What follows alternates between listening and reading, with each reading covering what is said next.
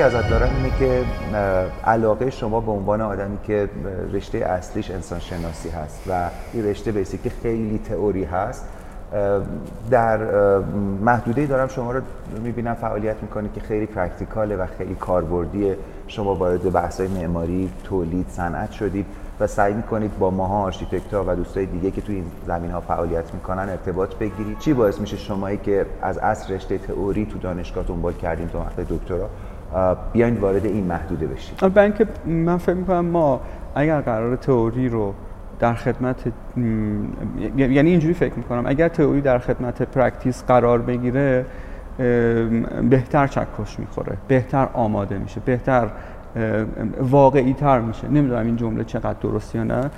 نمیگم اون کسایی که در عالم آکادمیک دارن تئوری پردازی می‌کنن فقط عالمشون عالم نظریه کارشون ایراد داره. ولی من شخصا فکر می‌کنم که توی عمل یاد می‌گیرم. یعنی توی پرکتیسه که یاد می‌گیرم که چی کار باید بکنم. و اینکه انباشت تئوری به من کمکی نمی‌کنه. شخصا نمیگم این چیز عمومیه. شخصا فکر می‌کنم که انباشت تئوری یک جایی مثلا در دانشگاه لازمه. باید این اتفاق بیفته. یه آدمایی متناسب با کاراکترشون باید بشینن در دانشگاه و این کار رو انجام بدن. منتها من ژن بیقراری دارم. یعنی آدم بیقراریم نمی‌تونم این ژن بیقراری و این حال بیقراری رو نمی‌تونم کنترل کنم. باید ببرم در business باید ببرم در طراحی باید ببرم تو صنعت باید ببرم تو با این موضوع و سعی کنم ببینم کجاها ممکنه کمک کنم گستردگیش اینقدر زیاده که شما این مبحث رو هر جای دیگه هم ببرید کار می‌کنه. شاید شما تو مبحث پزشکی یا مخابرات هم ببرید انسان شناسی رو بذارید.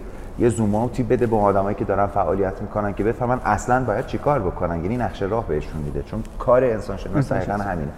و اون چه که باعث میشه شما فکر کنید در امروز ایران می‌تونید به جامعه معماری امیدوارتر باشید یا به سمتشون خودتون در واقع گرایشی بیشتری پیدا می‌کنین چیه؟ ببین من فکر می‌کنم معماری یه ویژگی خاصی داره. نه فقط معماری کل اون اکوسیستمی که با عنوان کلی دیزاین میشناسیمش یعنی با, با بله, بله. مفهوم design میشناسیمش. برای همین من در واقع درگیر موضوع design anthropology یعنی design anthropology اون design anthropologist اون کسیه که به موضوع design نه به عنوان یک پدیده صرفا نظری بلکه وارد فرایند طراحی میشه. آستینش رو می‌زنه بالا باز نه به عنوان طراح. یعنی میاد کنار دست طراح قرار می‌گیره منطق طراحی رو در سعی می‌کنه درک کنه و با بله. یه بخشی از یه تیم داره میگه که منم یه شفی به کل این تیم ولی طراحی در نهایت یه سرآشپز داره یه chef ی داره که این اون لیدر طراحی اون باید در واقع خط بده. ولی تو میگی که من design anthropologist من انسان شناس طراحی باید یاد بگیرم که چطوری با این dynamism طراحی کار کنم. چرا طراحی برای من جذابه و چرا طراحا به نظر من community ای هم که ما بهشون امیدوار باید باشیم برای آینده گفته بودین یه بار به آره. بچهای معماری که آره. خیلی به شما امیدوار آره من فکر کنم دلیلش اینه که شیوه تفکر طراحانه شیوه اندیشیدن شیوه دیدن جهان در طراحی محصول هر دو تا side مغزه. یعنی هم تو logical داری به موضوعات نگاه می‌کنی عالم مهندسی مسئله مسئله کاملا hardcore مهندسیه. از اون طرف یه عنصر intuition عنصر intuitive thinking magic هم توی کار داری. یعنی logic و magic کنار هم داره کار می‌کنه. و خب خیلی از کسایی که معماری خوندن شاید گزینه دقیق تری نداشتن. ببین مسئله اینجاست که ما هر چقدر که در یک پدیده جلوتر میریم آگاهتر میشیم با موضوع بیشتر کار می‌کنیم اولین اتفاقی که برامون میفته اینه که دایره لغاتمون دقیق تر میشه. یعنی کلمات بیشتری به کار می‌بریم برای اشاره به جزئیات دقیق تری من فکر می‌کنم کامیونیتی طراحی مفهوم مسئله طراحی در ایران یه همچین سریو داره طی می‌کنه. یعنی آروم آروم ما می‌تونیم بگیم که آروم آروم بیشتر داریم یاد می‌گیریم در طراحی. دیگه من خودم رو دیگه از یه جای جلوتر مثلا دیگه طراح نمی‌دونم. با یک پیشوندی طراح می‌دونم جزئی تر خیلی خوب طراحه ولی جزئی تر دقیقا داره چی کار می‌کنه.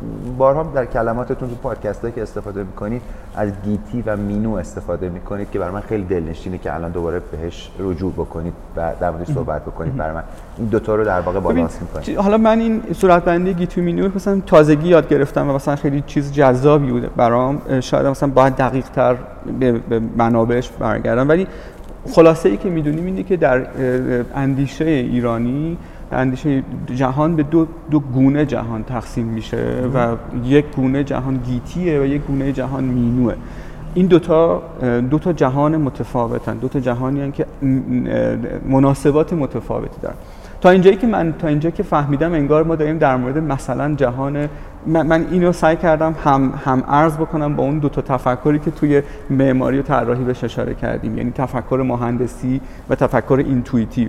انگار اون side تفکر intuitive اون جاییه که ما در عالم مینو داریم به سر می‌بریم. و اون جایی که داریم در مورد مهندسی صحبت می‌کنیم جهان کوانتیفای شده عددی مهندسی ریاضی اونجا اونجایی که گیتیه. خب در واقع در اندیشه ایرانی ظاهرا میگه که این دوتا عالم دوتا عالم متفاوتن و لزوما هم مناسبات مشابهی ندارن. و انگار که انگار که شخصیت شخصیت طراح عناصری از هر دو دنیا رو با خودش داره.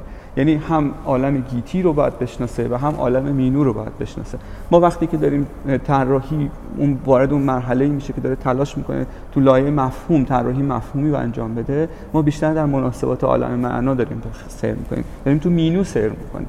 ولی باید بلد باشیم این عالم مینو رو الگوریتمش بکنیم بتونیم عالم زبان عالم گیتی رو داشته باشیم. اینو ما شنیدیم که مثلا اگر ایرانی ها در قرار باشه یک کاراکتر باشن در بین کاراکترهای تمام جهان. مثلا اگه فرض کنیم که هر هر بخشی از جهان هر, هر جمعیتی در جهان یک کاراکتریه. ما اینو شنیدیم که میگن ایرانی ها شاعرن. بله. در واقع. من فکر می‌کنم این تغییر می‌کنه. یعنی در دنیای مدرن ایرانی ها designer ن. بی دلیل هم نیست که این همه این, این, همه این همه ما فارغ التحصیل مثلا معماری داریم. یعنی این فارغ التحصیل معماری اگر تعداد فارغ التحصیل معماری که در ایران هستن فکر کنم از مجموعه فارغ معماری که تو بله. اروپا هستن بله بله همینطوره. خب اگر که ما جلوتر بریم احتمالا در نظام دانشگاهی ما رشته های دقیق تری در میاد. یعنی تمام این جمعیت خیلی زیادی که همشون الان میگن من معمارم بله. وقتی جلوتر برن جزئیات بیشتری. تو دقیقاً گرایش پیدا این, این اتفاقی در آینده در ایران می‌تونه بیفته. یعنی می‌خوام بگم این یه مزیت رقابتیه برای ما. برای همینه که از من پرسیدی که چرا من کامیونیتی طراحا و معمارا برام جذابه؟ دلیلش اینه. یعنی من فکر می‌کنم که اینجا اونجاییه که خب به مسئله من تجدد و توسعه است. مسئله عمده من. مسئله اینه که چطور می‌تونیم این عقب موندگی در ایران رو جبران, جبران بکنیم. تمام ساله که من دارم تحقیق می‌کنم از زمانی که توی دانشگاه ترم اول کتاب سنت و مدرنیته رو استادم جناب آقای طالعی دادن دست ما و ذهن من رو درگیری این مسئله کردن تا امروز که حالا شاید بیشتر از 25 سال از اون زمان میگذره. همیشه سوالم همینه شاید آخرین گفتگوهایی هم که کردم باز دوباره دارم می‌پرسم که ما فرزند چه زمانی هستیم spirit of time ما امروز چیه؟ و اون چه که می‌دونیم این که یه قاجاریه‌ای بوده بعد یه تجددی از یه زمانی شروع شده و چقدرش رو فهمیدیم چقدرش رو تونستیم عملی بکنیم کجا ازش عقب افتادیم چی شد که مثلا الان ما ایرونیایی که تو این نسل زندگی می‌کنیم قصه می‌خوریم میگیم که مثلا فلان کشور 40 سال 50 سال پیش اینقدر از ما عقب بود الان کره جنوبی داره اینجوری صادر می‌کنه. الان نمی‌دونم کشور فلان اینقدر پیشرفت کرده ولی اون موقع ما ایرونیا می‌رفتیم اونجا چقدر شاه بودیم الان دیگه نیستیم. همون پیش حرفی که شما پیشتر زدید که شاید ما ایرونیا توی یک دنیای دیگه یه قصه با مزه بود که می‌گفتیم مثل هری پاتری که شاید توی دنیای گیتی تو دنیای واقعی از پسر خالت هم کتک بخوری. ولی تو دنیای مینو یهو اونجا شاه هستی یهو بله. پادشاهی هستی. بله. و ما ایرونیا در واقع در یک دنیای ذهنی که برمیگرده به 2500 سال پیش که کوروش بود و هخامنش بود و ما چه بودیم خیلی خودمون رو شاه می‌بینیم. از اون طرف هم در این تجدد گیر کردیم. یعنی نتونستیم راهکاری پیدا بکنیم که اونو update ش بکنیم. ما روایت داریم ما تاریخ داریم و این فکر کنم سرمایه ماست. حالا فرزند زمانی خود بودن سرفصل منه. دارم تلاش می‌کنم که راهش رو پیدا بکنم. فکر می‌کنم من امروز در ایرانی که هستم چه پتانسیلایی دارم یه نقشه را بر خودم پیدا کنم ببینم تا کجا قرار پیشش ببرم. دیدگاهی که پیشتر از شما شنیدم و در واقع می‌بینم براتون جالبه و داریم ماها رو هی هول میدیم به این سمت ما کامیونیتی ها رو. اینه که بیایم از این شانسی که در این دوره زمانی داریم و بفهمیم که کدوم سمتی باید بریم اون روح زمانی خودمون رو متوجه بشیم. چون شما انسان شناسا کارتون اینه که زوم اوت به آدم بله. بدید و آدم از عقبتر به خودش نشون بدید که بگید از دورتر به خودت نگاه کنی این شکلی هستی. متوجه میشه که این راهی که داری میری به کجا می‌رسه از کجا اومدی و بعد می‌فهمی که باید تندتر بری باید آروم کنی باید راست بری چپ بری راه تو پیدا بکن. ببین ما به عنوان عضوی از گونه یک گونه ای از حیوانات یک نخست یک گونه ای از مثلا خانواده نخستینیان دویست هزار سال کمتر کمی بیشتر. کمی مشاهدات داره به ما نشون میده که ما دویست هزار سال پیش پدیدار شدیم. خب. از این دویست هزار سال که فکر کنیم نقطه صفر اون عجالتا فرض کنیم که نقطه صفر حیات انسان بر روی کره زمین دویست هزار سال پیش حتی انسان مدرن رو دارید آره homo sapiens homo sapiens چون قبل از اون گونه های دیگر آره. انسانی بودن که حالا بعدا سوال نشه برای بقیه ما که مثلا ما فکر کنیم که این 200 هزار سال کل این تصویری که باید ببینیم. تو این 200 هزار سال 190 هزار سالش رو فود کالکتور بودیم. یعنی مثل بقیه جانوران دیگه غذا رو کالکت می‌کردیم. یعنی چی؟ شکار می‌کردیم ماهی می‌گرفتیم میوه جمع می‌کردیم. میوه جمع می‌کردیم خوراکی جمع می‌کردیم. توجه داشته باش 190 هزار سال. یعنی 190 هزار سال از این 200 هزار سال زندگی ما فقط همین شکلی زندگی می‌کردیم. فقط فود کالکتور بودیم. در این 190 هزار سال چه شکلی زندگی می‌کردیم؟ گله های سی نفره کمی کمتر کمی بیشتر در حرکت جامعه به شدت برابری هیچ ساخت اجتماع... ساخت سیاسی پیچیده ای نداره. همه در واقع لیدرشپ مبتنی بر اقناع برابری جنسیتی برابری طبقات طبقی وجود نداره. همه در واقع یه چیز یکسانی هن. مازاد تولید وجود نداره. اصلا تولیدی وجود نداره. هر مثل مثل گرگا. مثلا گله های گرگ میاد همون افتاد آره فکر کنم مثل یه گله گله های 190 هزار سال تنها شیوه زیستن ما. به اینا میگیم بهشون میگیم در واقع هانتر اند گادرر یعنی شکارچی و آزوق چین. در اصطلاح تخصصی بهشون میگن فوریجر. ما فوریجر در قالب فوریجر بندها یا گله های شکارچی آزوق چین زندگی می‌کردیم. 190 هزار سال.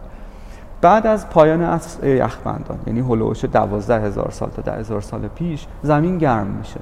و این زمانیه که گرم شدن زمین منجر میشه به اینکه ما بتونیم یه مرحله یه پارادایم شیفت تو تامین غذا داریم. ما به اینا میگیم سابسیستن سیستم یا یا نظام شیوه امرار معاش شیوه تامین غذا. ما پس 190 هزار سال تنها شیوه امرار معاشمون food collection بوده. بعد از پایان عصر یخبندان و گرم شدن زمین یاد می‌گیریم domesticate کنیم. بهشون میگیم domestication of plants یا domestication of animals یعنی اهلی سازی حیوانات و اهلی سازی گیاهان. اینجا دامداری به وجود میاد. اینجا کشاورزی, کشاورزی خیلی ساده. کشاورزی نمی‌تونیم به این, به این نمیگیم. اهلی سازی آره. گیاه بهش نمیگیم agriculture. در سایه تخصصی بهش میگیم horticulture. یعنی مقدار تولید کم و بیش متناسب با نیازهای نیاز. اون. اینجا ما یه مقدار مقدار تولید اون افزایش پیدا می‌کنه. یه کمی. یه مقدار مقدار تولید هم نداریم هنوز. یعنی دامستیکیت که می‌کنیم یه کمی غذای بیشتری در اختیار دادیم یه کمی هم جمعیتمون بیشتر میشه. تو فاصله مثلا ده هزار سال پیش تا 6 هزار سال پیش که اصری که اصل دامستیکیشن اصر قالب دامستیکیشن گله های انسان که سی نفره بودن جمعیتشون بیشتر میشه و آروم آروم هر چقدر که تو این domestication مهارت بیشتری این domestication of plants یا domestication of animals مهارت بیشتری پیدا می‌کنن انباشت جمعیت و مقدار جمعیتشون بیشتر میشه. یعنی از جامعه گله‌ای مدام در حال حرکت می‌رسیم به جوامعی که کم و بیش یکجانشینن کم و بیش تو روستاهای نئولیتیک زندگی می‌کنن. هول 6000 سال پیش در یک سری نقاط روی کره زمین به تدریج این فرایند دامستیکیشن domestication of plants در واقع. انقدر تخصصی میشه که ما می‌رسیم به عصر اگریکالچر یعنی عصر اگریکالچر آه این تو اون دوره که ما دامستیکیتور بودیم عموما ترایبال سوسایتی یا چیفتان سوسایتی داریم. یعنی جوامع قبیله ای داریم یا جوامع فرمانده سالار. جوامع فرمانده سالار یک کمی از جوامع قبیله ای پیچیده ترن توجه داشته باش اشتباه نکنیم در مورد اون 190 هزار سال قبیله نبودن گله بودن.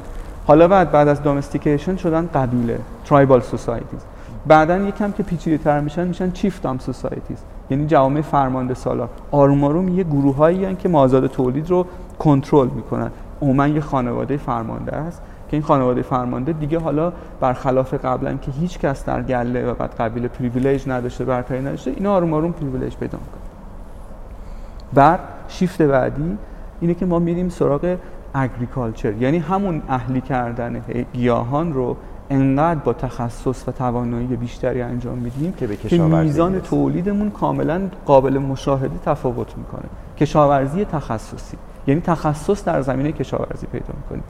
اینجا paradigm shift اتفاق میفته پارادایم domestication تبدیل میشه به پارادایم production پس یعنی اگه ما تو این 190 هزار سال نگاه 200 هزار سال نگاه کنیم 190 هزار سال تنها پارادایم تامین معاشمون.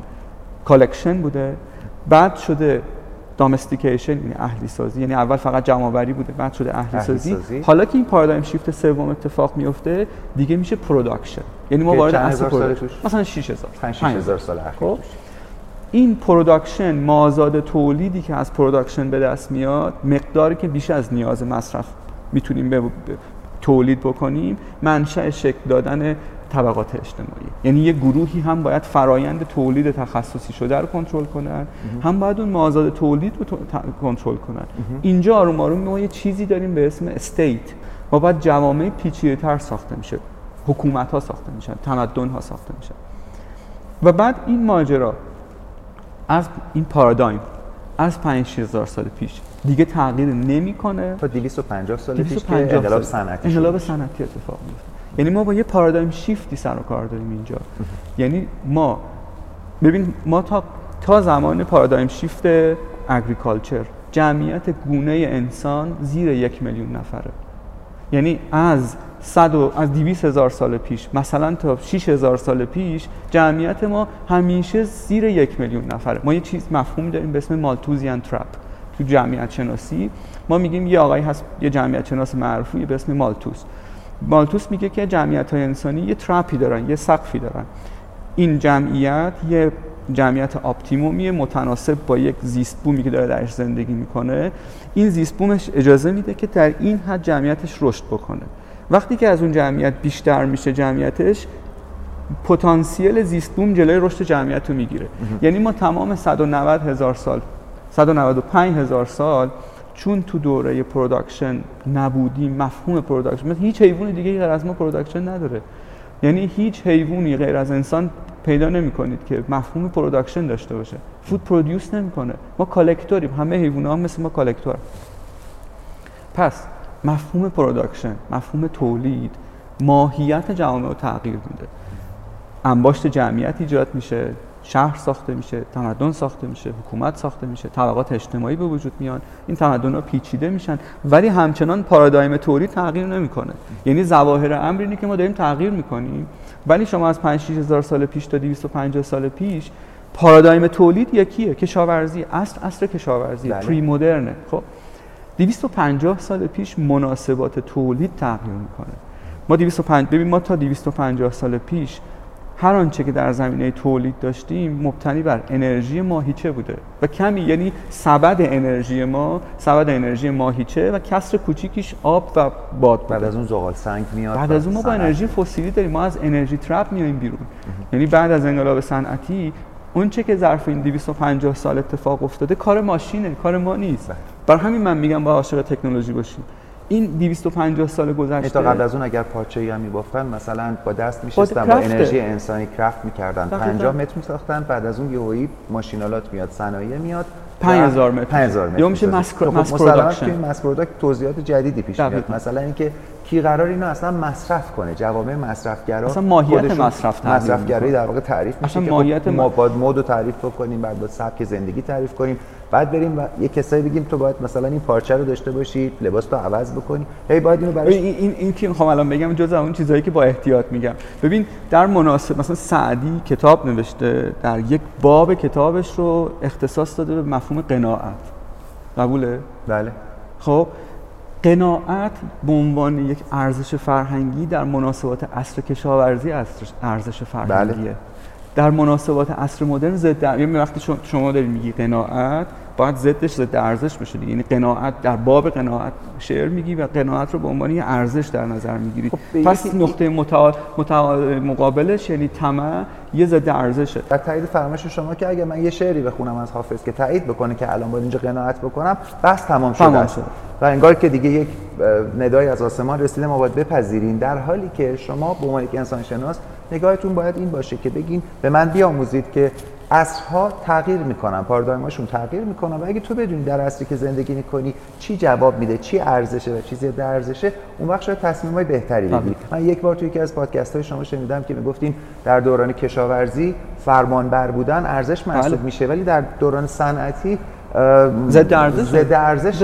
برعکس اون یعنی در واقع شما می‌خواید که یک آدمی فرمانبرداری نکنه نه، استقلال رأی داشته استقلال باشه. رأی داشته باشه راه جدیدی رو خلق بکنه و اتفاقا اینجا این ارزشه که افراد در واقع یاغی باشن کلمه یاغی نه کلمه بهتری کلمه یاغی بودن کلمه بدی نیست کلمه بدی نیست آره، حالا به هر آره. حال مثلا ساختار شکنی بکنن آره، آره. مثلا deconstruction برمیگردم دوباره به همون تاریخچه که داشتیم بهم نقشه می‌دادین می‌بینی خب این اتفاقی که تو دنیا افتاد بعد کفی اومد تا 250 سال. 250 سال پیش 300 سال پیش که 250 سال. حالا 300 سال پیش مثلا انقلاب صنعتی اتفاق افتاد در جهان حالا یک گوشه ای از دنیا که در واقع به قول خود شما از حرفای خودتون برمیدارم که این اتفاقی که کلا در جهان داره میفته. اینکه از غرب شروع بله، شده یا از بله، شرق شروع بله، شده بله، همینطور. این به هر حال اتفاقی که از یک همونطوری جایی که ما در مورد مثلا کشاورزی هم نمیگیم کشاورزی یک پدیده بین النهرینی یا یک پدیده مصریه این بین در بین النهرین و مصر زودتر از جاهای دیگه, دیگه این پارادایم جدید پدیدار شده در جهان در واقع؟ محصول تمام آن چیزی که در جهان تمام مناسبات. همه. حالا من می‌خوام خط صحبت شما رو از دست ندم برمیگردم به همونجا که این اومد و رسید به این دوران صنعتی و بعد ارزش و ضد ارزش های جدیدی تعریف شد دقیقاً. و ماهایی که ایرانی هستیم و یک دنیای مینوی با 2500 سال پیش برای خودمون تعریف کردیم باید بدونیم که ارزش ها و چیزی که می‌تونیم اینجا درش رقابت بکنیم اون داستان اون تاریخی که داریم می‌تونیم به عنوان ارزش بهش نگاه کنیم استفادهش کنیم مثلا اگه من می‌خوام یک concept ی رو طراحی بکنم می‌تونم به یک چیزی در گذشته خودم رجوعش بدم که بعد یه نفر دیگه که تو یک جای دیگه دنیا اون تاریخ رو نداشته باشه اونو نداره که مثل من اون مثلا اون هندسه رو استفاده بکنه. کاری که من تو خودم می‌کنم مثلا. بعد میگم هندسه ارث پدری ماست تو مقرنس های ماست و مال ماست. حالا اگه تو این کارو بکنی مثلا تو ایتالیا که مدعی دیزاین هستی تو ادای ما رو در آوردی نه ما ادای تو رو. من فکر می‌کنم این اون وقت اون چیزی که من اینه که ما. باید ملتفت این پارادایم شیفت باشیم. که ما باید بپذیریم که پارادایم عوض شده. نگاه کن مسئله اینجاست. ما می- بازش کنید بر من. پارادایم از چی به چی تغییر ما کرده؟ کل این ایده این داره اینو میگه. میگه تمام مناسبات اجتماعی و فرهنگی حول منطق معیشت شکل می‌گیره. یعنی ما موقعی که فود کالکتور بودیم یه منطق معیشت داشتیم. از توش گله های بند سوسایتی در اومده بعد که دامستیکیتور شدیم یه منطق معیشت جدید داریم. از توش ترایبال سوسایتی و چیفتان سوسایتی در اومده. وقتی که رفتیم منطق کشاورزی رو آوردیم پارادایم کشاورزی اومده. ما یک پارادایمی داریم پارادایم اقتصادی داریم یه پارادایم تولید داریم حالا که این پارادایم تولید همه چی رو متناسب با نیازش تغییر میده. یافته‌های انسان شناختی به ما نشون میده که جوامع دامدار مردم در جوامع دامدار در بیان و ابراز احساساتشون آزادانه تر رفتار می‌کنن. در مقایسه با مردم در جوامع کشاورزی. چرا؟ برای اینکه مردم در جوامع دامدار به همدیگه به لحاظ اقتصادی کمتر وابستگی دارن. منطق اقتصادیشون کمتر وابستگی داره. در جوامع کشاورزی اینا مدام با هم دارن زندگی می‌کنن. توی روستا دارن برای یه عمر کنار هم زندگی می‌کنن. سال از پس سال باید در مورد کشاورزی از هم کمک بگیرن و به هم کمک بدن. بنابراین با ملاحظه اگر می‌بینی با ملاحظه بیشتری رفتار می‌کنن. اگر می‌بینی در جامعه ایرانی چیزی به اسم تعارف همچنان داره کار می‌کنه به خاطر اینکه صنعتی نشده. یعنی تعارف فقط محدود به ایران نبوده همه جای دنیا بوده. اون جاهایی که عصر کشاورزی همه تعارف داشتن. این یه قاعده عصر کشاورزیه منطق عصر کشاورزیه. من چی دارم میگم؟ میگم منطق تولید تمام ساخت اجتماعی فرهنگی رو به خودش تغییر میده.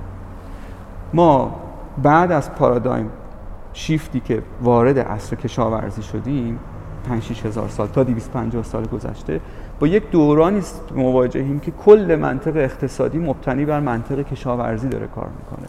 مبتنی بر دستگاه تولید کشاورزی داره کار می‌کنه.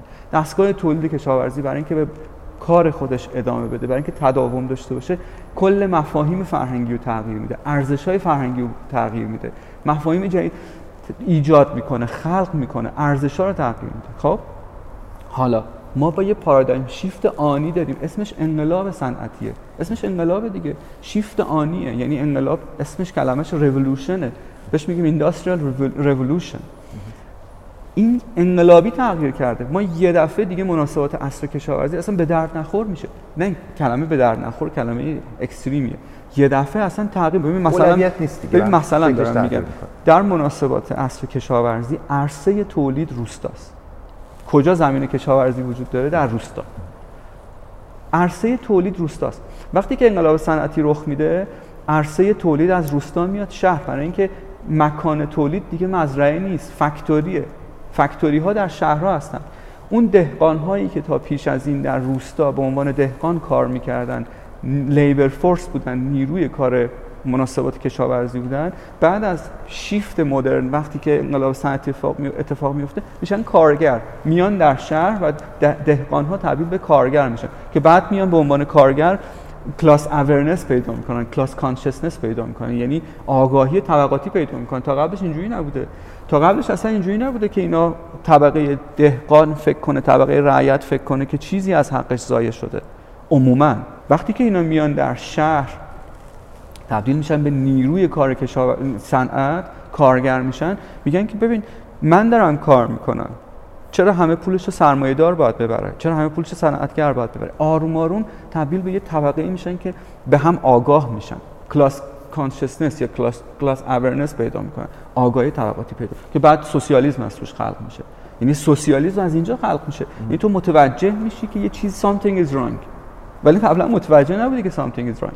حالا یه مثال دیگه بزنم مثلا در مورد خانم ها ببین ما می‌دونیم تو گله های بند سوسایتی برابری جنسیتی تقریبا اینطوری بوده یعنی از. وقتی که احتمالاً وارد کشاورزی کشاورزی میشن. مثلا اون موقع میان میگن که کی بیشتر می‌تونه کار کنه نه اصلا تقسیم کاره تقسیم کار کشاورزی منجر میشه به اینکه یه تقسیم کاری یه ل- به- بهش میگن division of labor تو ادبیات تخصصی میگن division of labor یه تقسیم کار میگه این labor force خانم‌ها بیشتر معطوف به خونه تربیت بچه ها داخل خونه است. یعنی چی؟ تبعیض یعنی جنسیتی از این موقع تازه آره، شاید آره، یعنی شاید شروع شده مسئله. تبعیض جنسیتی کاملا دا- تو منطق اقتصادی ریشه داره.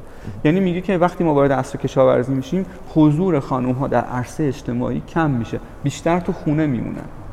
و چه اتفاقی میفته؟ وقتی که اینا چرا فمینیسم شروع میشه بعد از عصر صنعتی؟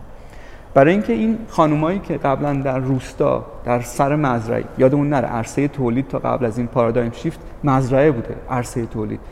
اینایی که تو مزرعه کار می‌کردن در خونه ولی اصل جاشون توی خونه بوده وقتی که میان می‌بینن که دوش به میان تو دوره مدرن و وارد فکتوری میشن می‌بینن که دوش به دوش مردا دارن یه کار انجام میدن. اون دیویژن اف لیبری که قبلا وجود داشته تقسیم کاری که قبلا وجود داشته تغییر می‌کنه.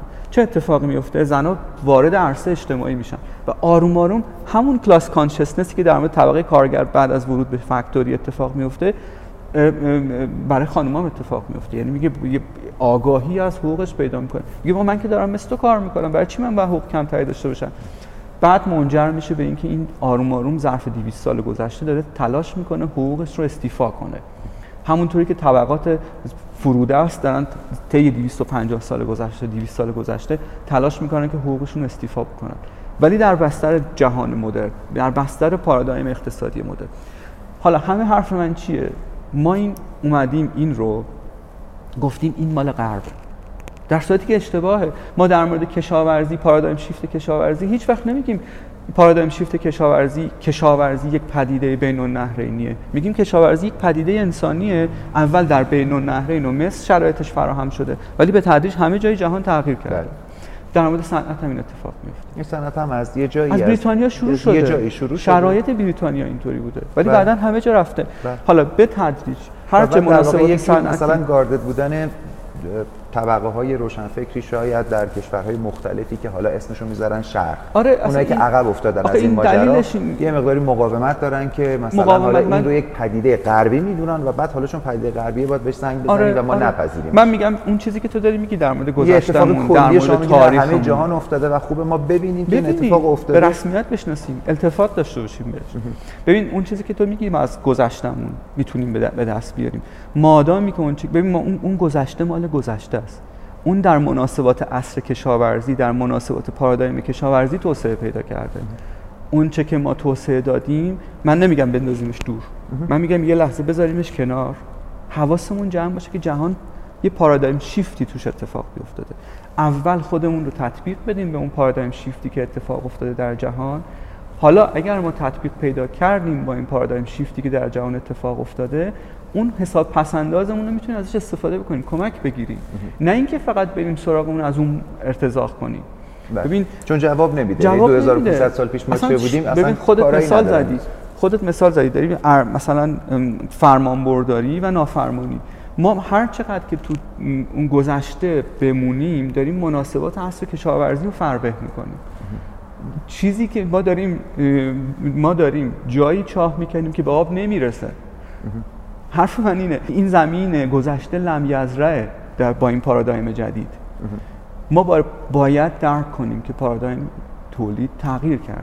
ما وارد عصر صنعتی شدیم. من اگر الان از شما بپذیرم که ما وارد عصر صنعتی شدیم و من میپذیرم. ما داریم با هم حرف می‌زنیم حق خودمون هم داریم بنز خودمون حرف بزنیم اینجا نه صدا و سیماست نه وابسته به وزارت خونه ای هستیم نه کسی عقد اخوتی بستیم نه چیزی. من و شما دو تا آدمی هستیم تو یک دوره زمانی در ایران بازه سنی درس خوندیم کار کردیم الان هم داریم با هم دیگه حرف می‌زنیم. این حرف هم از یک پلتفرم مجانی به اسم social network حالا یوتیوب و اینستاگرام اینا منتشر می‌کنیم. من دلم بخواد هر نظری داشته باشم نظر خودم می‌تونم بدم. اینکه من فکر بکنم زیباست که البته سر چهار راه ما شعر میفروشیم. خیلی شاعرانه است. ولی در این حال هم اینکه هر مسئله رو امروز بخوایم هر صورت مسئله رو با خرد مثلا حافظ بسنجیم و بگیم چون یه شعری گفته قافیه‌اش هم جور در اومده و مفهومش اینه که اینجا باید قناعت بکنیم. مثلا پس این درسته بذاریم این کارو بکنیم. و میگن آقا این به جواب نمیده. یه کسی داره تو رو میخورتت یعنی تو عقب افتادی و یه کشور دیگه داره تو رو میبلعه, و تو نشستی هی داری شعر خودت رو میگی و خب اینم کارم نمی‌کنه برات. سیاوشان کما این که اون جوامعی که نتونستن منطق بعد از پارادایم شیفت کشاورزی نتونستن در منطق کشاورزی خودشون رو تطبیق بدن مارجینال شدن بلعیده شدن. یعنی اگریکالچر استیت ها اومدن بلعیدنشون. تبدیل شدن به یک جوامع عقب افتاده مارجینال داخل اون جامعه من می‌خوام حالا یه خورده مثال ازتون بگیرم. حالا ما داریم توی این خاورمیانه و توی این شرق توی این آسیا زندگی می‌کنیم. این کشورهای اطراف ما تونستن خودشون رو نجات بدن پیشرفت بکنن مثل ژاپن. حالا می‌بینید چین قطب صنعتی شده حالا کره شده حالا هند داره به یه سمتی میره. بعضی کشورها هستن که نه. ما هم این وسط یه ایرانی هستیم که یک پیشینه و تاریخچه‌ای داریم. شما جای ما ایرانی ها رو کجا می‌بینید؟ ما رو با کدوم کشور دیگه می‌تونید تکنیک هایی که اون استفاده کردن و مقایسه بکنید بگید مثلا کدوم راهی که دارن پیش می‌برن؟ مثلا آیا روش صنعتی شدن چین در ایران می‌تونه کارایی داشته باشه یا روش مثلا هند می‌تونه کارایی داشته باشه؟ من شخصا فکر می‌کنم هند به ما نزدیک تره برای چی؟ برای اینکه ما نگاه البته هند قرابت فرهنگی خیلی زیادی با ایران داره. متاسفانه ما به هند نگاه نمی‌کنیم. یعنی متاسفانه تو اون فرض متأخر ما هند به عنوان یه چیز دیده نمیشه جای قابل مشاهده دیده نمیشه. ما بیشتر نگاه به غرب داریم. غیر طبیعی هم نیست. ولی بذار اول اینو بگم. در مورد بریتانیا ما نمی‌تونیم خودمون هیچ کس نمی‌تونه خودش رو با بریتانیا مقایسه کنه. برای اینکه اونجا پدیدار شده. به اون اصلا نرفته به این فکر کنه که من برم سراغ صنعتی شدن. می‌دونی به این فکر نکرده. بخشی از فرایند تطور تاریخیش منجر شده به, منجر شده به صنعتی شدن. و بازم اینو میگم این که بریتانیا اولین جایی که صنعتی شدن درش اتفاق میفته اصلا به معنی نیست که همش کار بریتانیایی است می‌تونست در چین اتفاق بیفته. می‌تونست یعنی در چین هم مناسبات صنعتی شدن فراهم بود لحظه وقوعش در یک جایی از آره جهان شانس یه بخشش هم شانس بله. مثلا فرض کن منابع زغال سنگ در بریتانیا سهل الوصول تر از چین بوده. بنابراین راحت تر تونستن این موتور صنعت رو به لحاظ انرژی تامین ما خودمون قرار نیست با انگلیس با انگلیس نمی‌تونیم بریتانیا نمی‌تونیم ولی با کجا می‌تونیم ما به نظر من هند از بابت زیادی من یه قد... یه چند وقت خیلی وقت پیش در مورد سالگرد سال تولد گاندی بود. برای یه روزنامه یادداشت نوشتم در مورد گاندی و اونجا عنوانی که نوشتم نوشتم پریرو تاب مستوری ندارد. اونجا مفهومی که بهش پرداختم این بود که هند یه پریروه. ببین هند ایران چین اینا مثلا خیلی عقب هم نریم خیلی عقب نریم. همین پری ارلی مدرن رو ببینیم. ارلی مدرن یعنی مثلا تو فاصله 1500 میلادی تا مثلا 1750 میلادی. تو دوره ارلی مدرن ما چند تا گامپادر جاینت داریم. قول باروتی داریم. خب؟ در چین امپراتوری, امپراتوری چین رو داریم امپراتوری گورکانی در هند رو داریم امپراتوری صفوی در ایران رو داریم امپراتوری عثمانی در آناتولی رو داریم. حالا اینا بهشون میگن قول باروتی یا گامپادر جاینز یعنی قولن. سرزمین های خیلی وسیع دارن.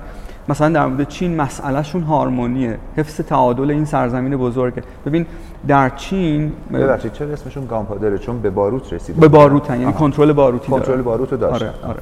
یعنی مثلا, مثلا تفنگ سرکور آره، و آره، توپ آره. داشتن. ببین مثلا در چین یک سیاهی وجود داره یک عالمگردی وجود داره به اسم ژنه که این ژنه مثلا معادل کریستوف کلم در چیزه. من عکس کشتی مقایسه کشتی ژنه و کریستوف کلم رو نشون میدم مثلا خندت می‌گیره. در اون کشتی سانتا ماریا که کریستوف کلم باش رفته چیز رو نگاه کرد پیدا کرده در 1492 مثلا کشتی ژنه رو نگاه کنی اصلا یه چیز عظیمی یه قول عظیمیه در ژنه یعنی خیلی پیشرفته خیلی پیشرفته ببین در چین دوره مینگ سوس صفویه‌ای که مثلا تو ایران هم دارین حرفش می‌زنین پیشرفتایی داشته یعنی بخش صنعتی بله بله وجود داشته بله بله. تکنولوژی بله بافت بله. پارچه وجود داشته آره. میگی خب چرا از اونجا به بعدش می‌خوام اینو بگم ببین شده. مثلا در چین دوره مینگ که قبل از 1500 دارم میگم مثلا 1400 مثلا فرض کنید 1400 میلادی مثلا در چین دوره مینگ یه چیزی که متداول بوده که اشراف و نجبای چینی تو خونهشون زرافه داشتن. خب یعنی مثل این چیز مدی بوده. و کشتی های چینی می‌رفتن از آفریقا زرافه می آوردن به چین در اون دوره. عجیب. یعنی اینا دریانوردی پیشرفته داشتن. ولی چه اتفاقی میفته منطق سیاسی اقتصادی منطق political economy چین میگه که ما باید این سرزمین وسیع بزرگ مبتنی بر کشاورزی رو کنترل کنیم. ما نباید انرژیمون رو بزنیم بیرون چین. ما نباید ما باید درونگرایی داشته باشیم که بتونیم تعادل این قول رو نگه داریم. خب پس ما تو دوره ارلی مدرن یه سری قول داریم که این قولا متناسب با منطق اقتصاد کشاورزی دارن میگردن. خب؟ حالا این وسط یه دفعه تغییرات اساسی در بریتانیا اتفاق میفته در غرب اتفاق میفته یعنی قاره آمریکا کشف میشه.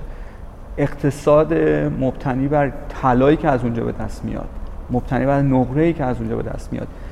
یه دفعه اروپاییایی که برای قرنها تراز تجاری منفی داشتن با چین و هند یه دفعه اروپاییایی که چیزی برای عرصه نداشتن توی بازار اقتصادی می‌رسن به یک جای خیلی بزرگی و قاره آمریکا رو کلونایز می‌کنن.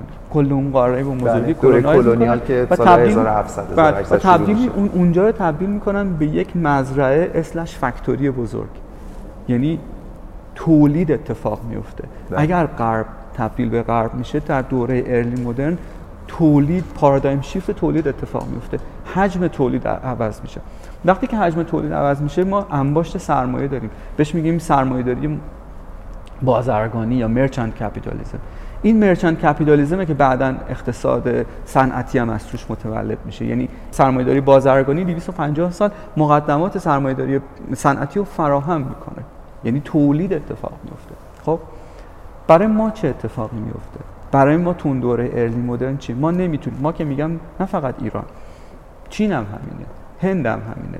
عثمانی هم اتفاقا همینه. عثمانی که دیگه قوی ترینشونه دیگه. از بین این گام پادر جاینت ها اونی که بیشتر از همه می‌تونه تا این آخر آخر دووم بیاره. پایان جنگ جهانی اول می‌خوره زمین عثمانیه. خب؟ عثمانی هم نمی‌تونه دووم بیاره. اینا اصلا قولن. چرا نمی‌تونن دووم بیارن؟ برای اینکه منطق پارادایم شیفت رو نمی‌فهمن. یا نمی‌تونن به هر حال. نمی‌تونن با پارادایم صنعتی خودشون رو تطبیق بدن. نمی‌تونن تکون بخورن. حالا منطق قضیه اینه که اینها به هر حال زمانی که می‌تونن پارادایم شیفت رو بفهمن و مناسبات صنعتی و از آن خود بکنن شبیه اتفاقی در چین افتاد. بعدا شبیه اتفاقی در هند افتاد. دوباره قول برمیگرده سر جوش چرا برای اینکه این زیر ساخت تمدنی دارن حالا اون حساب پسندازی که تو بهش اشاره می‌کنی بله. حالا به دردشون اون ساخت تمدن در واقع اینجا به تو کمک می‌کنه به تو کمک می‌کنه اصلا یعنی چین آینده چینیه که زیبایی شناسی جهان رو تغییر که من شنیدم میگن که هند هم جزو کشورهایی که توی 20 سال آینده ما به عنوان ابرقدرت صنعتی بله. ثروتی بله. خواهیم داشت بله. اتفاقا محققی هم لیست کشورهایی رو داده بود که همه اینها رو در واقع حد زده بود که بایستی در رأس قدرت قرار بگیرن و روی این کمربند اتفاقا چین هم بود هند بله، ایران. هم بود و خودش می‌گفت تنها تبصرش ایرانه که معلوم نیست اینجا چه اتفاقی معلوم نیست چه. اتفاقی بیفته. ما چی تونستیم ظرف 100 سال گذشته تولید کنیم؟ چی تونستیم به جهان عرضه کنیم؟ ما چی تونستیم ظرف 100 سال گذشته چه شیری از بازار جهانی ثروت رو از آن خود کردیم؟ کجا ثروت خلق کردیم؟ هیچ جا. ما هر کاری که کردیم همینی که داریم میگی کالکتور بودیم. این هیچ جایی که دارم میگم کاری. کالکتوریم. اوکی. حالا حالا شما فکر می‌کنی فرصت های اینجا چیا می‌تونه باشه؟ ما پیشینه تاریخی داریم به قول شما قصه داریم هزار یک شب داریم. اون ور دنیا الان هالیوود داره تولید محتوا می‌کنه و صنعت بزرگی پول می‌سازه.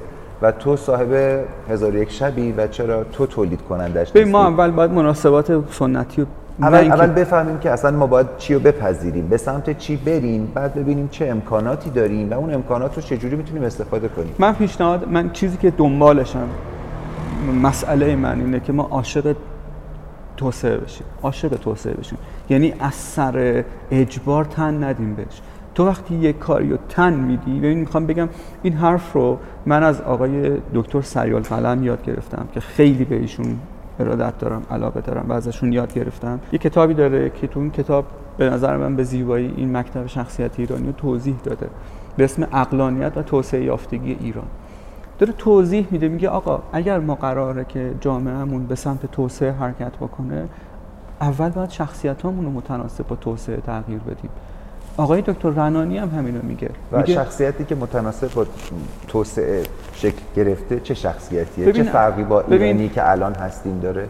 متعهد به تولید متعهد به خلق ثروت متعهد به کار متعهد به اینکه رفاه ایجاد بکنه. ضد توسعه نیست. ببین ما یک جامعه داریم. حالا این از اون جاییه که با احتیاط دارم میگم. ما مثل مدل برخورد ما با نظام تولید و توسعه در جهان شبیه یه آدم فکر مثلا من چهار تا روپایی نمی‌تونم بزنم بعد برم به یه آدمی که مثلا فوتبالیسته درس فوتبال بدم. دوست تو چطوری تو در کشور یک چیز درست تولید نکردی؟ چطوری می‌خوای به همه عالم درس درس درس, بدی. درس بدی؟ این این بر چه مبناییه این زیاده گویی چرا می‌تونیم زیاده گویی رو بکنیم؟ اینا از اون جاییه که باید پول زیادی تو پول. پول مفت نفت دستمونه. می‌تونیم حرف بی خود بزنیم. بله. می‌تونیم می‌تونیم با پول نفت ارد بدیم. بله. خب ولی تولید نکردیم. ببین تمام اون قولای باروتی تمام اون گامپادر جاینتا خب تمام اون امپراتوریای کشاورزی که بعد از پارادایم شیفت خوردن زمین ولی دوباره طی 200 سال خودشون رو احیا کردن هیچ کدوم پول نفت دستشون نبوده. نه چین نفت داشته نه هند نفت داشته نه ترکیه نفت داشته. ژاپن هم یه کشور دهقانی سامورایی ها توش. می‌دونی اصل سامورایی هست اصلا یه کشور مناسبات متفاوت اصل کشاورزی رو داره. ولی ولی تن میده. یعنی تو دوره میجی تن میده. یعنی. گرسنگی نکشیدی که آها. شعر و شاعری یادت بده.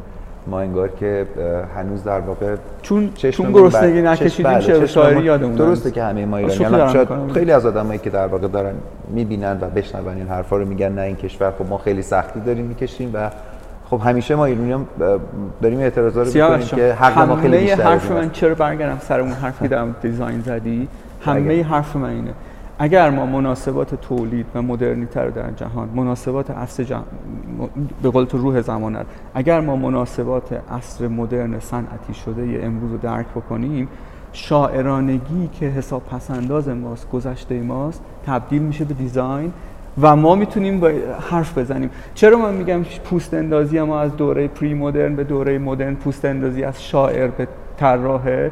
برای اینکه شاعر فقط داره تو دنیای مینو سیر می‌کنه طراح یه دوگانه سوزه. طراح هم عالم مینو رو داره و هم عالم گیتی رو داره. اگر ما مادامی که به خاطر شاعرانگی به خاطر موندن در عصر کشاورزی تن ندیم به مناسبات گیتی تن ندیم به مناسبات جدید در جهان حساب پسنداز شاعرانگی ما به هیچ درد ما نمی‌خوره. ولی وقتی که لوجیک رو یاد می‌گیریم مجیکمون کار می‌کنه. فکر کنین که اون چیزی که باعث میشه توی ایران ما این اتفاق دیرتر بیفته به چی برمیگرده؟ چقدر از فرهنگ مردمی باید تغییر بکنه و چقدر تو اون الیت و روشنفکرهای جامعه که دائما فکر می‌کنم شعار اقناع و نمی‌دونم این حرفا رو می‌زنن. هر هر چیزی که میگن. یعنی ما خیلی جاها به بنبستایی رسیده کشورمون تهش می‌فهمی که یک جامعه روشنفکری هدایتگری یه چیزی بودن که یه الیتی بودن تعداد کمی بودن و بعد توده با معصومیت دنبال اینا افتادن و بعد یک بلای سر خودشون آوردن که حالا صد تا عاقل نمی‌تونن اون سنگ از تو چاه اول حرفا من پرسیدی که چرا من دنیای کسب و کار دنیای طراحی برام از دنیای آکادمیک جذاب تره به من فکر می‌کنم بخش بزرگی از مخزن تئوری ما پتانسیل تئوری ما یه جا جمع شده. این که ما خلقیاتمون تغییر نمی‌کنه بخشیش باز مثل مرغ و تخم و مرغه. یعنی چون صنعت مناسبات پارادایم صنعتی در ایران پدیدار نشده تا یه اندازه یا نصف نیمه پدیدار شده یه موجود نیمپز هنوز کالیه یک قدری قدمایی برداشتیم. مسئله این نیستش که ما طی این 200 سال هیچ کاری نکردیم داستان معروف عباس میرزا به نظر من چیزیه که باید بهش رجوع کنیم باید امروز ببینیمش. عباس میرزا بعد از اون جنگای ایران و روس که ایران تحقیر میشه به عنوان ولیعهد ایران که ولیعهد فتحعلی شاه بوده به عنوان ولیعهد ایران عباس میرزا متوجه این زیر اون توپ آتش بله بله, بله. گریان اون, اون چیز که... معروف رو داره. اون کتاب آقای تجدد در در تجدد در ایران نوشته شده که آقای جهانبخش هم نوشته. به نظرم کتاب جالبیه. این مجموعه شما تعریف کنید مثلا اون اون اشاره می‌کنه به اینکه این شروع فرایند تجدد در ایران بچه میگه که میگه ببین عباس میرزا متوجه این اختلاف میشه. متوجه این تحقیره بهش فشار میاره. بغض گلوش رو می‌گیره و به یه مستشار فرانسوی میگه که فرنگی بگو ما چرا باختیم؟ میگه که شما تو, تو, تو این عالم نیستیم متوجه نیستیم حالا به هر زبانی که مستشار فرنگی به عباس میرزا اینو میفهمونه میگه قربان شما متوجه این اختلاف نیستین. این پارادایم شیفت رو نمیدون این اینو نفهمیدین. در قفلت به سر می‌برین. تو یه جمله می‌تونیم بگیم که شما در قفلت به سر می‌برین. عباس میرزا متوجه این قفلت میشه. که ما علم نداریم. نداریم. نتونستیم خودمون رو با این مناسبات جدید دنیای مدرن تطبیق بدیم. میگه که باید چیکار کنیم؟ میگه قربان از ایران کسایی رو بفرستین به غرب به فرنگ که این یاد بگیرن این مناسبات جدید رو یاد بگیرن. و این شروع جریان فرستادن دانشجویان ایرانی یعنی جریان تجدد در ایران از اینجا شروع, اینجا شروع میشه که بعضی رو بفرستن در غرب و اینا درس, درس, درس بخونن. اینا متوجه اینا کیان؟ اینا حساب پسنداز امروز ایران درصد. اینا اونایی که نخبگان ایرانی هن که این برای دنیا دارن درس می‌خونن درس میدن دارن عالم گیتی رو توسعه میدن. تو لبه علم از لبه تکنولوژی از اون از اون پسندازی که اون روز عباس میرزایی یه سری جوون رو میفرسته که برن فرنگ درس و در ایران اول اگر امروز باز ما افتخار بکنیم میگیم آره ایرونیا تو ناسا هستن ایرونیا در مثلا پزشکی در فلان هستن. میراث عباس میرزا؟ میراث همون عباس بله. میرزایی که در واقع اون بله. روز این تصمیم می‌گیره بله. مسلمه. خب اگر ما این زیر ساخته یه دارالفنونی شکل نمی گرفت بعد پشت اون یک دانشگاهی شکل نمی میراث عباس میرزاست و میراث اینه که ما خب من و شما اونجاییه الان... که اون قفلت رو سیاوش جان فهمیدیم. پس ما باید به عنوان آدمایی که گمونم 20 سال 25 سال از عمر مفید کاری ما باقی مونده.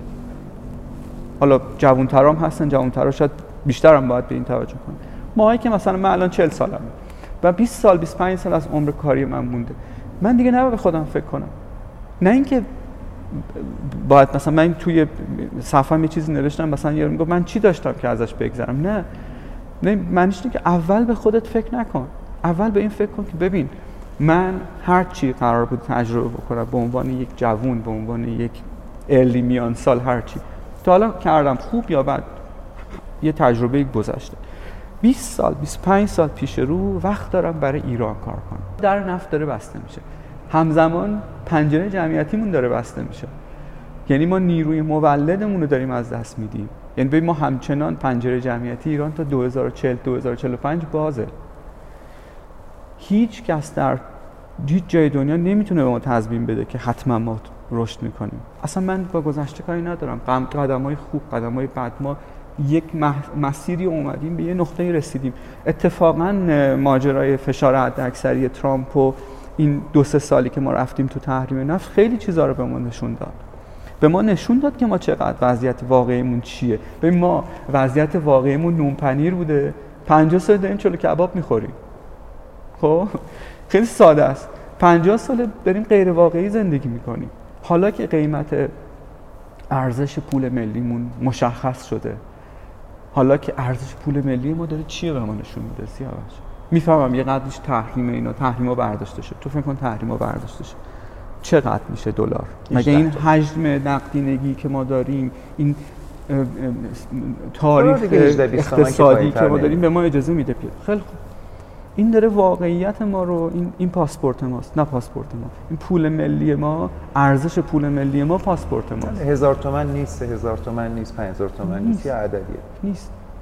این داره به ما نشون میده ما چقدر توسعه پیدا کردیم. این داره به ما نشون میده ما چقدر عقب مونده ایم یا نه. داره نشون میده هستیم. ارزش پول ملی ما داره به ما نشون میده ما عقب مونده هستیم. این واقعیت ماست. حالا که اون بریز به پاش نفت داره تموم میشه حالا که جلوشو گرفتن تازه فهمیدیم این واقعیت ما اتفاقا الان که قیمت پولمون ارزش پولمون اومده پایین چقدر فرصت خوبی بوده برای صادرات. چقدر می‌تونست بهشتی باشه برای صادر کننده ها و دنیا اگر ریسک سرمایه رو بیاریم پایین. اگر ریسک سرمایه گذاری پایین تر بود بچه اگر اگر منطق تولید رو بتونیم بیاریم. همه حرف من اینه. یه نگاه به تصویر کلان جهان تصویر 200 هزار ساله جهان به ما میگه که ما اول باید بفهمیم که 250 سال پیش اصلا نه ظرف 500 سال گذشته پارادایم شیفت در جهان اتفاق افتاده. حافظ سعدی گذشته ما صندوق ذخیرهمونه. ما قرار نیست از حافظ و سعدی و گذشتهمون ارتزاق کنیم. اونو به عنوان صندوق ذخیره باید نگه داریم. بریم شروع کنیم خلق کردن. بریم شروع کنیم تولید کردن. بریم شروع کنیم ثروت ساختن. 20 سال آینده رو اگر سیاوش این کار نکنیم فرصت تاریخ آخرین فرصت های تاریخی رو دست دادیم. این آخرین فرصت هامونه چون بعدش دوباره دیگه نمی‌دونیم کی این فرصت فراهم میشه کی دوباره پنجره جمعی. ما بعد از 20 سال که پنجره جمعیتیمون بسته میشه معنی این چیه؟ معنیش اینه که نیروی مولدمون از تعداد نیروی سربار کمتر میشه. جامعه پیر میشه. یعنی ما بحران سالمندی رو داریم بحران صندوق های بازنشستگی رو داریم بحران سلامت رو داریم و نیروی مولد کمتر رو داریم که باید جور این پیرپاتال های آینده رو بکشن. ده. ما به عنوان آدم های میان سال حداقل کاری که می‌تونیم بکنیم اینه که بار 20 سال دیگر رو دوش بچه همون برداریم. مردم به کارهای من افتخار می کنند ولی چون من از ضعیفی من بیخبرند چه کردم که قدر و قدرت جنگجویان مغرب زمین را داشته باشم؟ یا چه شهری را تسخیر کردم؟ و چه انتقامی توانستم از تاراج ایالات خود بکشم. از شهرت و فتوحات قشون فرانسه دانستم که رشادت قشون روسیه در برابر آنان هیچ است. ملوصف تمام قوای مرا یک مشت اروپایی سرگرم داشته و مانع پیشرفت کار من می شوند. نمی‌دانم این قدرتی که شما اروپایی ها را بر ما مسلط کرده چیست و موجب ضعف ما و ترقی شما چه. شما در قشون جنگیدن و فتح کردن و به کار بردن قوای عقلی متبهرید و حالان که ما در جهل و شقب قوتور و به ندرت آتیه را در نظر می‌گیریم. مگر جمعیت و حاصل خیزی و ثروت مشرق زمین از اروپا کمتر است؟ یا آفتاب که قبل از رسیدن به شما به ما میتابد تأثیرات مفیدش در سر ما کمتر از سر شماست؟ یا خدایی که مراهمش بر جمیع ذرات عالم یکسان است خواسته شما را بر ما برتری دهد. گمان نمی کنم اجنبی حرف بزن. بگو من چگونه باید ایرانیان را هوشیار کنم.